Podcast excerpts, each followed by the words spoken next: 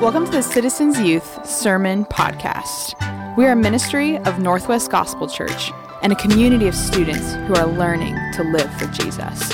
We meet every Wednesday at 7 p.m. To find out more, visit nwgospel.com slash citizens. What's up, citizens? How we doing? Good. It's Wednesday night. It's my favorite night of the week because it's the best night of the week. No questions about that. I love that intro video. It's very cool, right? Just the lo-fi beats, the colors, it's all very cool. Well, hey, welcome. If you're brand new here to Citizens, I'm so glad that you're here. Uh, we're doing something special tonight. So, we uh, got to break out into small groups last week. We're doing that again uh, tonight and for the next couple weeks. Uh, thumbs up if you liked going to small group last week. It was pretty cool, yeah? All right, sweet. But if you're brand new here tonight and you don't know anyone and you want to get plugged in, we're going to have a new student small group that's going to meet right outside those doors, right in the lobby. And uh, we've got a couple leaders who are excited to meet you and excited to uh, tell you more about our ministry. Go ahead and open up your Bibles to James chapter 4. James chapter 4. And I've used uh, an illustration similar to this before. But I want you to imagine that you have two choices in front of you, and you had to pick one. You had to pick one of these two choices, and somebody gave you these options. You can either get a week vacation at Disneyland, and you can invite as many friends as you want, and it's all expense paid, and it's going to be amazing, and there's going to be tons of candy and ice cream and everything. You can pick that door, that decision, or the second option is getting punched in the face and you lose all of your possessions. Which one are we going to pick? The minimalists in the room are like, yeah, I could get, I could lose all my stuff. No. Like, I don't even like my stuff. All right, I want you to picture this insane choice that you have in front of you. Oh, yeah, right, totally. I mean, uh, you, you picture this insane choice that you have, and most of us in the room would say, uh, yeah, that's a no brainer. Nothing could be better than going to Disneyland with my friends, and the alternative is really, really, really bad. And tonight, we're going to be looking in James chapter 4 at a, at a clear warning that James is writing to the people of God. And James is writing to these people, and he is telling them, and he is showing them, and he is reminding them of the good things that they have in Jesus. And the reality of closeness and intimacy with God is better than anything else. And the alternative being far away from God, being uh, attracted to the things of the world and the things that are not of God, that's going to lead to nothing but destruction. It's even better than that silly illustration. Closeness with God is the most important thing that we can have in our lives. True intimacy and relationship with the Lord is better than absolutely anything. And the consequences of being far from God and being attracted to the things of this world well, those consequences are great. Those consequences are big. And right now, I'm sure you're thinking of that silly illustration and you're like, yeah, well, the choice is so clear. Who would be so confused to, to not pick the better of the two options? Who would be so silly to not think about the best option ahead?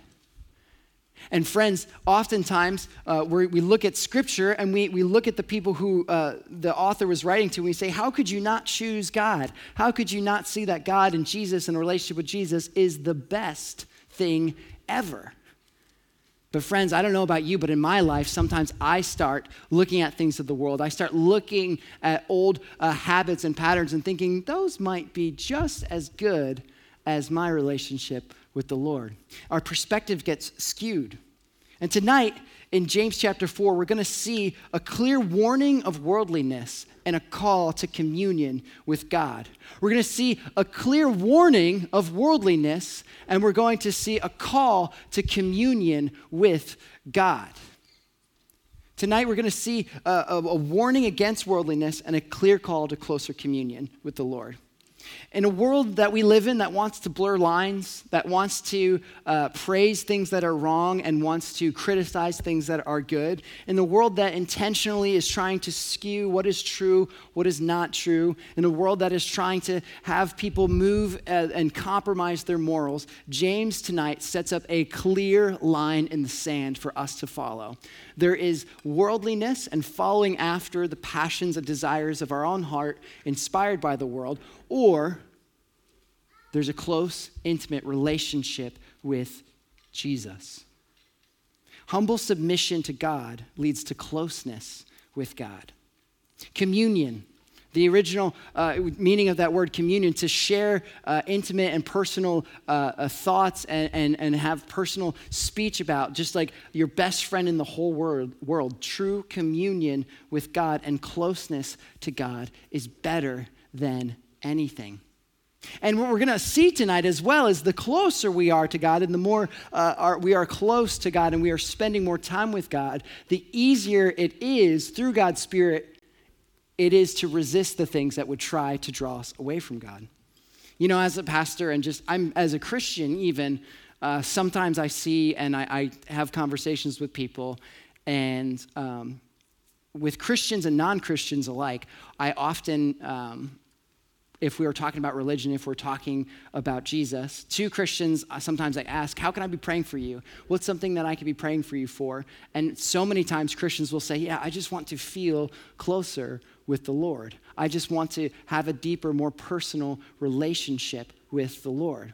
And oftentimes, even non believers in certain moments, I'll, I, will i will talk to them and I'll maybe ask why they don't uh, you know, they haven't gone to church or they haven't uh, even opened their mind up to the reality of, of a God or of uh, the truths of the scripture. And sometimes those people will say, Well, I've tried it, but, you know, just something didn't feel right. There just wasn't something, something was missing, or it's not for me, it's not quite my thing.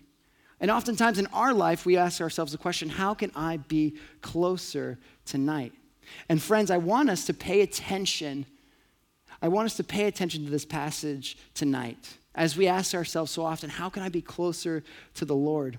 There's a call for us to flee the friendship of this world, to flee the, the things that would bind us, the things that would uh, uh, control us in this world, and to embrace friendship with God through humility. And through that submission to God, we experience true uh, communion and true uh, strengthening of a relationship with God. So we're going to talk all about that tonight. Let's pray, and then we're going to dive into Scripture. God, we love you. We're so thankful for you. We're thankful for the truths that are presented here in this world, uh, in, in your word right here, God. I pray that uh, you would speak to us clearly, that you would uh, be able to show us uh, the power of your word here tonight. We love you. It's all this we pray in Jesus' name. Amen. All right, James chapter 4, starting in verse 1, we're going down to verse 5. It says this What causes quarrels and what causes fights among you? Is it not this, that your passions are at war within you? You desire and you do not have, so you murder.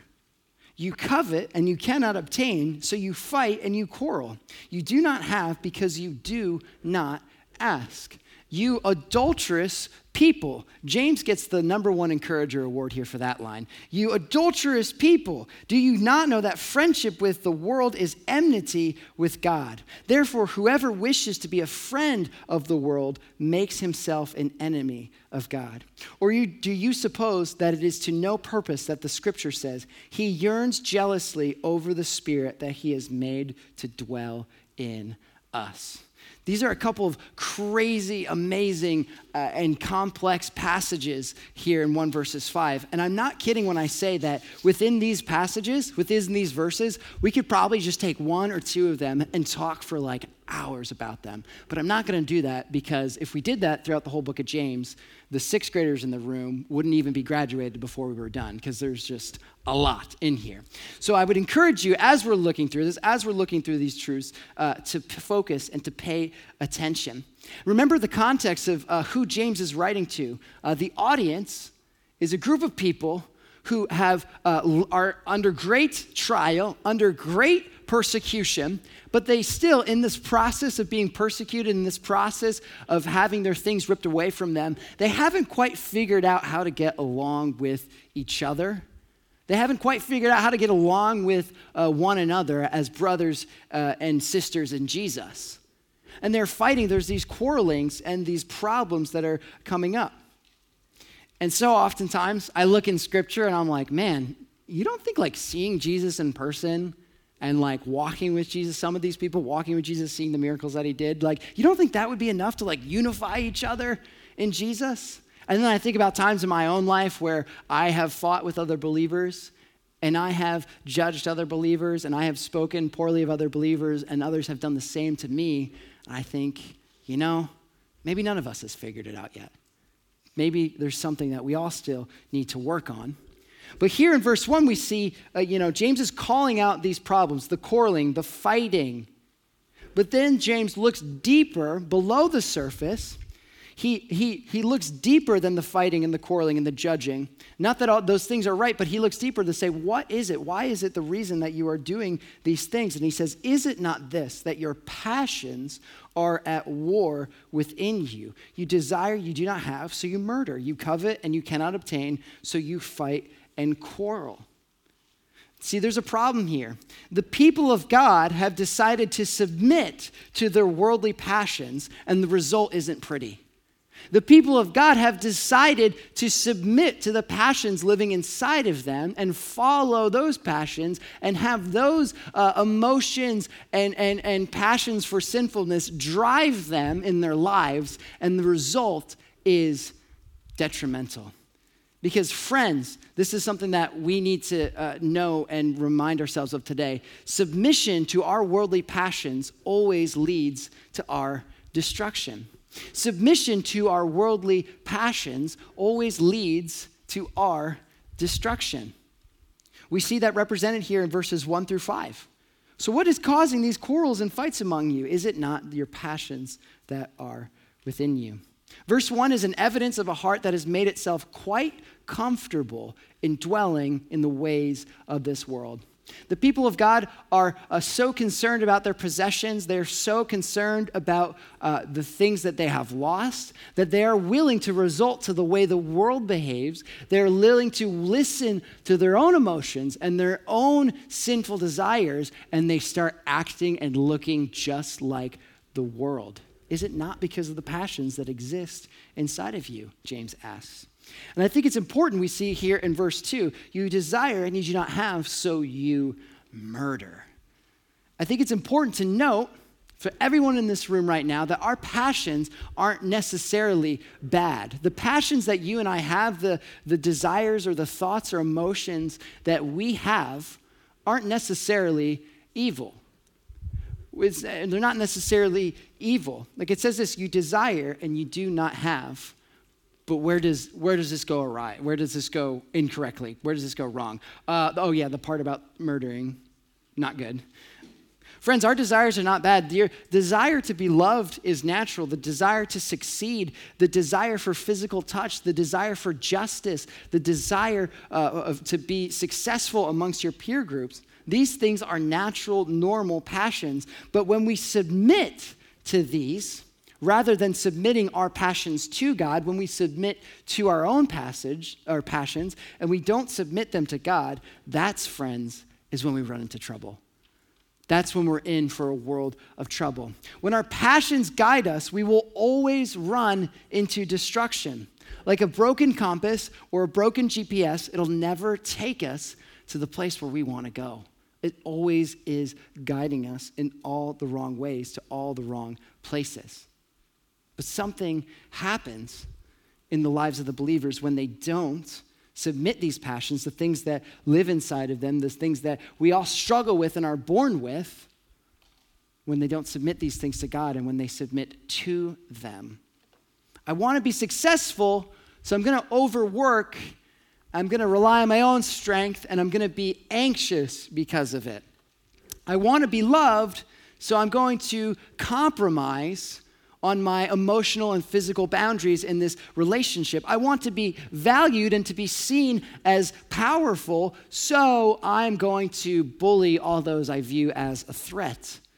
Is it not the passions that are within you? And friends, before we knew Jesus, these were the things that were guiding our lives. These desires, the desires of the world, the desires of our hearts, the temptations of the devil, these were the things that were guiding us and directing us. And it's a tough spot to be in.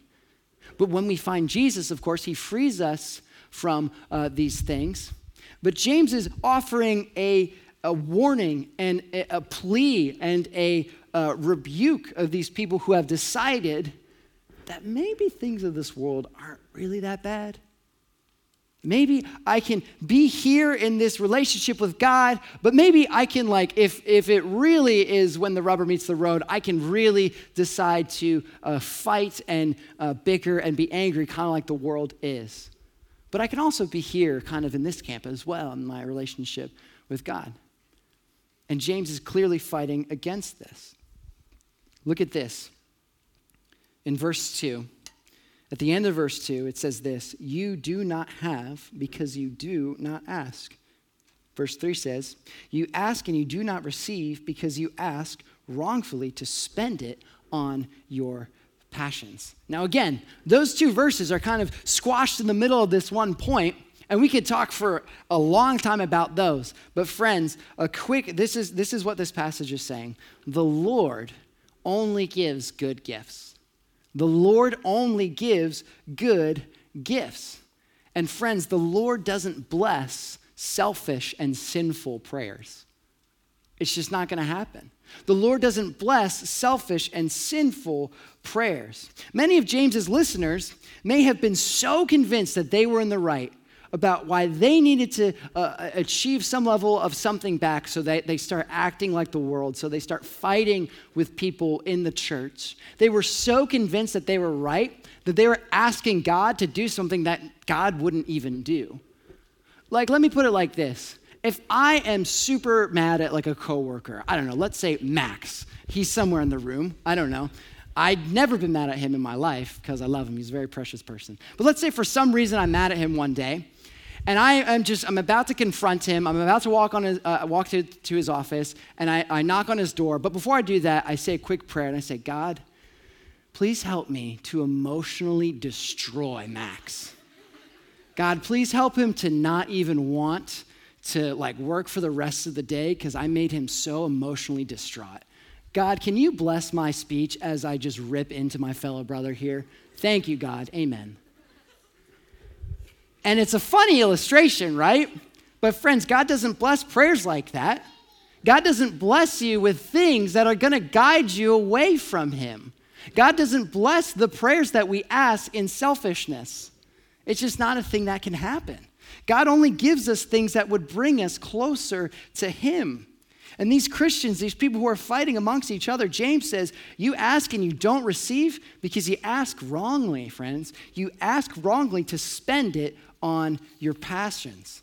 I think that this echoes so clearly what we learned in chapter one, right? When we, uh, in chapter one, it says, Count it all joy when you experience trials, right? Trials, something that we would never, ever choose for ourselves in our lives. God says, Count it all joy because those things, they're actually bringing you closer to me. They're perfecting your faith, they're creating in you a more perfect faith. And so often I feel like on the flip side, we're like, okay, God, here's what I need. I need this type of relationship. I need this type of school. I need this type of future. And if you could just make it happen, that would be awesome. But God doesn't bless prayers that would uh, lead us into more worldliness. And I'm not saying that we necessarily know, and it takes a level of discernment uh, to know these things. But oftentimes, friends, we have to ask ourselves are we praying selfish prayers? Are we praying prayers that would just lead us to more worldliness, to having a better relationship with the world? Because God doesn't bless those prayers. You ask and you don't receive because you ask wrongly to spend it on your passions. Friends, God gives good and perfect gifts. He gives good and perfect gifts. He blesses you with the things that are going to lead you into a closer relationship with Him always. And sometimes that looks like saying uh, no to you because of that relationship, because God is protecting you from whatever it may be. You have not because you ask wrongly to spend it on your passions. Sometimes I think about this verse, I think about how uh, James would have been with Jesus growing up, right? Half brother here, spoiler, but it's true. Um, half brother of Jesus who would have been looking at Jesus, who would have been walking with Jesus, who would have been listening to how Jesus taught about prayer. Our Father in heaven, hallowed be thy name. Your will come, your, uh, your will be done. Your kingdom come, your will be done on earth as it is in heaven. And oftentimes I think that James is thinking about these things that Jesus is saying as he is writing them. So, continuing on, we see these uh, churches or the, these people who are quarreling and fighting amongst each other. We see, uh, you know, James offer a rebuke for the way that they're asking and the reasons that they're asking. And verse four, he says this. Look down at your text; it's incredible. You adulterous people! Whoa! Do you not know that friendship? With the world is enmity with God. Therefore, whoever wishes to be a friend of the world makes himself an enemy of God. Or do you suppose it is to no purpose that Scripture says he yearns jealously over the Spirit that he has made to dwell in us? Friends, friendship with the world is enmity with God. We're still talking about that first po- point here that uh, submission to our worldly passions always leads us to destruction. Submission to what the world would say is right always leads you and I down the wrong path. So let's think about that question at the very beginning. How, how do we feel closer to God? The question we ask ourselves so often how can I feel and experience the presence of the Lord more? How can I uh, be closer with the Lord? How can I enjoy his presence more? And friend, verse 4 shows us that we never grow closer to God when you're chasing down the desires of this world. We never grow closer to God when we're chasing down the desires of this world. Why? Because friendship with the world, a relationship with the world, and the things of this world and our own passions and our old former passions is completely opposite of God's heart and God's desires and God's way. Worldliness is so much uh, deeper than not trying to uh, wear a certain type of clothing or not trying to drive a certain car. It's so much deeper than that. It is direct opposition to the ways and the word of God. And James lays it out here very clearly. He calls them adulterous people, uh, you know, people who are unfaithful, people who uh, decide that they want God's way sometimes, but then they also kind of also want some of the things of this world, but like mostly God's things. But then, like, sometimes if I could get some stuff from the world or some of my passions and desires that could be fulfilled through the world, that would be great too. And James calls them out right away and says, that simply cannot be. We never grow closer to God. We never experience true intimacy with God when we're constantly looking for the satisfaction that only God gives in the presence of the world and the presence of the things that the world offers. We're just not going to find that. Worldliness is contrasted to submission to God. Worldliness is saying, my passions, my desires, uh, the way of this world, this, that's actually the right way. That's actually the right thing to do. And that's where we find ourselves in trouble. So, friends, uh, because worldliness is completely opposed uh, to godliness, following the world looks like denying and running away from God's will, God's word, and God's direction. So, right now, you have to just think about your life. Are your desires calling the shots for you right now? Or is the goal to be closer to God and to be closer with the Lord? Or are your passions running and calling the shots for you. Because we learn that when we uh, submit to our passions, when we submit to the ways of this world, that leads to destruction.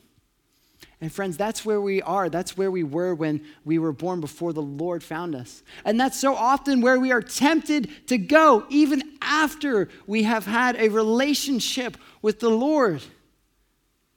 Even after this has happened, so often we can get pulled and enticed by the things that would lead us to nothing but destruction. Where's the good news in this? How, what are we supposed to do about this reality? Look down at verse 4 with me. It says this, but he gives more grace, period. But he gives more grace. I don't know if there's a better verse to highlight, underline, or circle in your Bible than that. But he gives more grace. Even when we're enticed by our own passions, even when the world looks more appealing, God is always willing to give you more grace.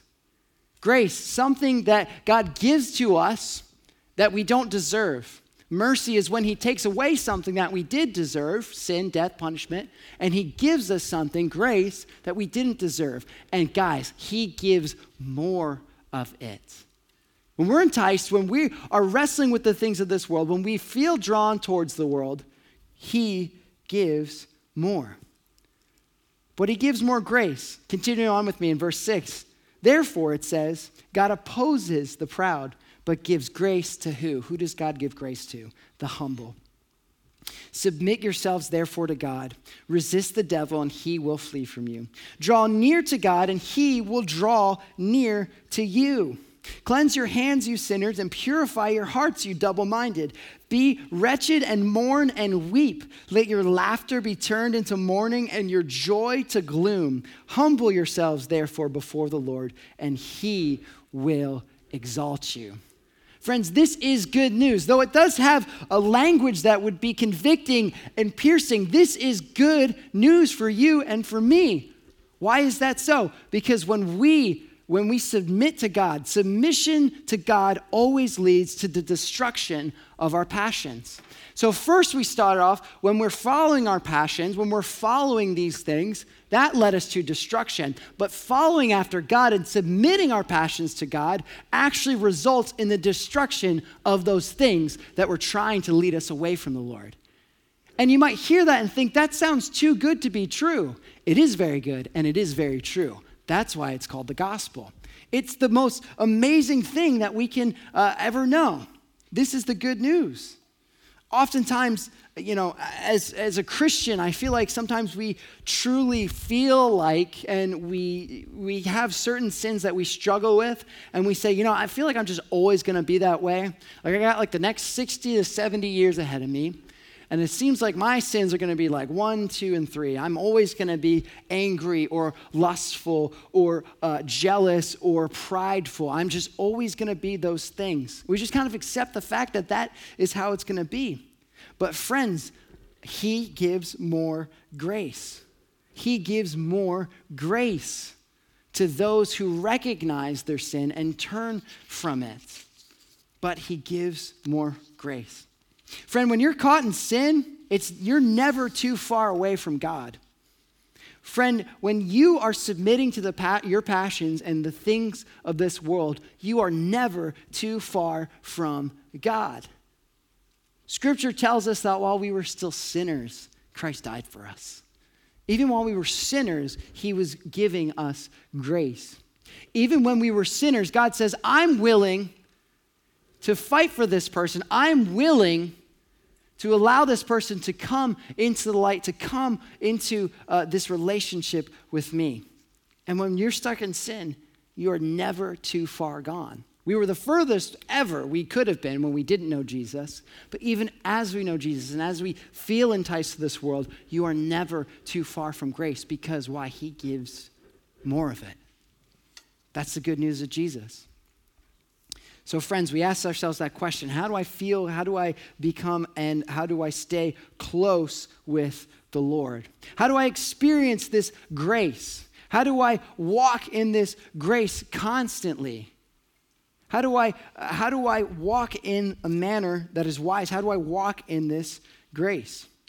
Well, I think there's four things that are highlighted here in verses 6 through 10. there's a couple ways, there's a couple things that we wanted to highlight for you. There's four different things. Number one, humble yourself.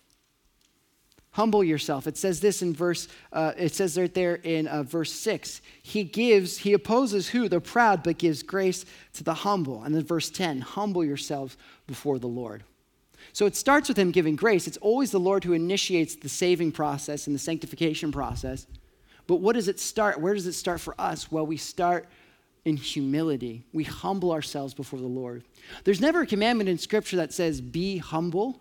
It always says, humble yourselves. It's a really important distinction because be humble is just kind of like this, okay, like I'll try my best. But every single person, whether they appear naturally prideful or they appear naturally humble, anywhere in between, God knows their hearts, God knows where they're actually at. Every single person is commanded to humble yourself constantly. So, number one, humble yourself. What does humility look like before the Lord? Humility looks like God, I think that my way is not the best way. God, I believe that your way is the best way. God, I believe I can't do this without you. God, I need your help.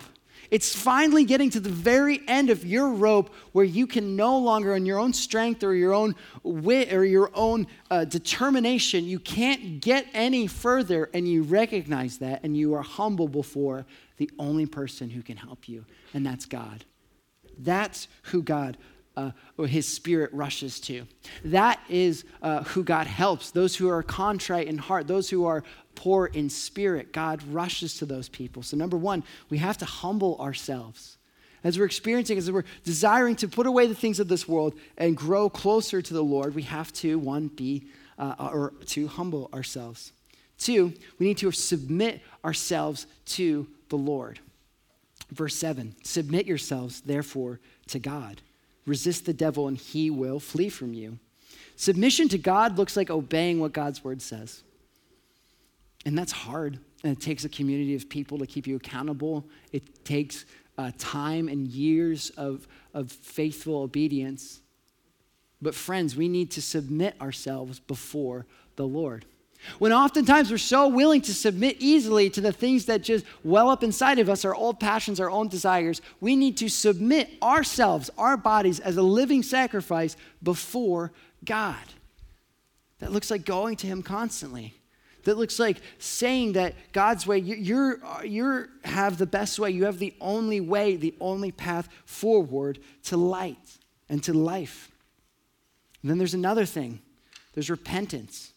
Looking at uh, verse 8, it says this Cleanse your hands, you sinners, and purify your hearts, you double minded. There's repentance, friends, involved in this process. There's repentance as we uh, uh, uh, deny the things of this world and run closer to God. There are things that we recognize that are sinful and have been sinful, and we decide to change our mind about those things. We decide to turn from those things. With God's help and God's Spirit, we are able to walk away from those things. That is repentance. That's what repentance is. And God's kindness leads us to that moment when we repent. James uses this uh, imagery right here, uh, this Old Testament imagery cleanse your hands, you sinners, and purify your hearts. People who have uh, gone towards the world, people who have uh, decided to follow the, the way of this world. He's using this Old Testament imagery. Uh, there's this process, this, this cleansing process for anybody who would go into the temple of God, where God physically dwelled in the Old Testament there was this process where there was, uh, there was a sacrifice and there was this cleansing of the hands to symbolize just the absolute holiness of God and the purity of God, and how anyone who walks into that uh, space must be pure. And friends, it's impossible for us to make ourselves clean, but when we know Jesus, we have his righteousness given to us right? And so that's the good news of the gospel. But when we are caught in sin, we need to, one, of course, be humble, submit to God, and, uh, and then we need to repent. We always need to repent. We always need to go throughout that process and say, God, this was wrong. This is not your will. This is not your way. And this only is going to lead me to bad things. Then verse 9 says this Be wretched and mourn and weep. Let your laughter be turned into mourning and your joy to gloom. Maybe you're reading that and you're like, did he switch those by accident? Did he switch it? Because don't we sing a song about, uh, yeah, you turn mourning to dance? Wait, do, we do, right? There's scriptures that say in the morning, there's joy in the morning, that the Lord turns uh, mourning into dancing. Why is James telling us to do this? Why is James telling us to be sad? Does God want us to be sad and depressed and to weep and to mourn? Friends, this is an appropriate response to sinfulness. We need to view sin appropriately. This is the appropriate response to ongoing sinfulness. In that moment where we recognize that this thing that we've been doing uh, has been wrong, this gravitation towards the way of the world is incorrect, when God reveals that and enlightens that to us, we have to recognize that there needs to be a season of mourning and sadness and grief because sin is what put Jesus on the cross. It's the reason why he made the sacrifice because of our sin. And the good news is that he gives more grace and that he is willing to rush to us. He is willing to draw near to us. But what must we do in this process? After he, uh, when, when we are caught in the ways of this world, we need to humble ourselves constantly. We need to submit ourselves to the Lord constantly. We need to repent continuously, and we need to view sin appropriately always. That's what we need to do, friends. Look at that verse, verse 7. Submit yourselves, therefore, to God. Resist the devil, he will flee for you. Draw near to God, and God will draw near to you. So often, every single person desires to be close with the Lord. Whether you know it or not, friend, whether you're putting something else in the position of God, our hearts are longing to be close with Him. Our hearts are desiring to be near and close to God. That's what we all want deep down. But so many people want that, but they aren't willing to go through the process that God says is necessary in order to get to a deeper uh, relationship with Him. People want the peace of God, but they're not willing to submit to God's word. People are wanting the presence and the joy of the Lord, but they're not willing to submit to God's word. People are wanting to live in the ways of this world and experience the good things that come with knowing Jesus. And James says, no, it doesn't work like that.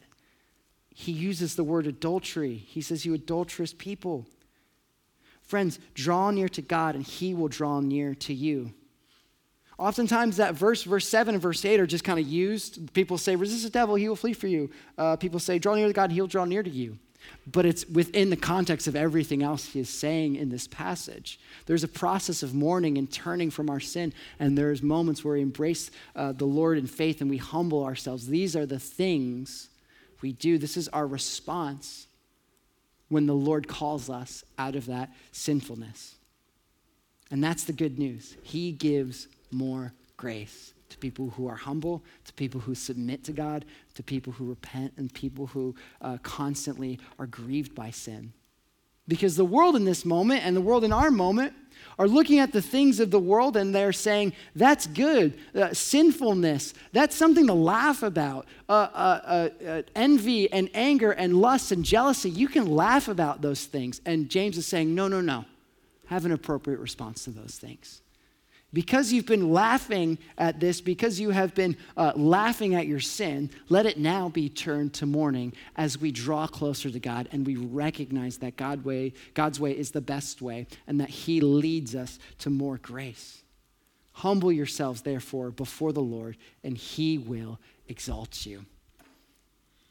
That's uh, that's Proverbs chapter 3, verse like 4 and 5. That's what it says. Submit yourselves. Or no, it says this God opposes the proud, but gives grace to the humble. Continuing on in this passage, it says this in verse 11 and just when you uh, thought that there was any uh, bit of pride in you, Jesus brings Je- or James brings Jesus into the picture. He says this: "Do not speak evil against one another, brothers. The one who speaks against a brother or judges his brother speaks evil against the law and the judges uh, and judges the law. But if you judge the law. You are not a doer of the law, but a judge. There is only one lawgiver and judge, he who is able to save and to destroy. But who are you to judge your neighbor?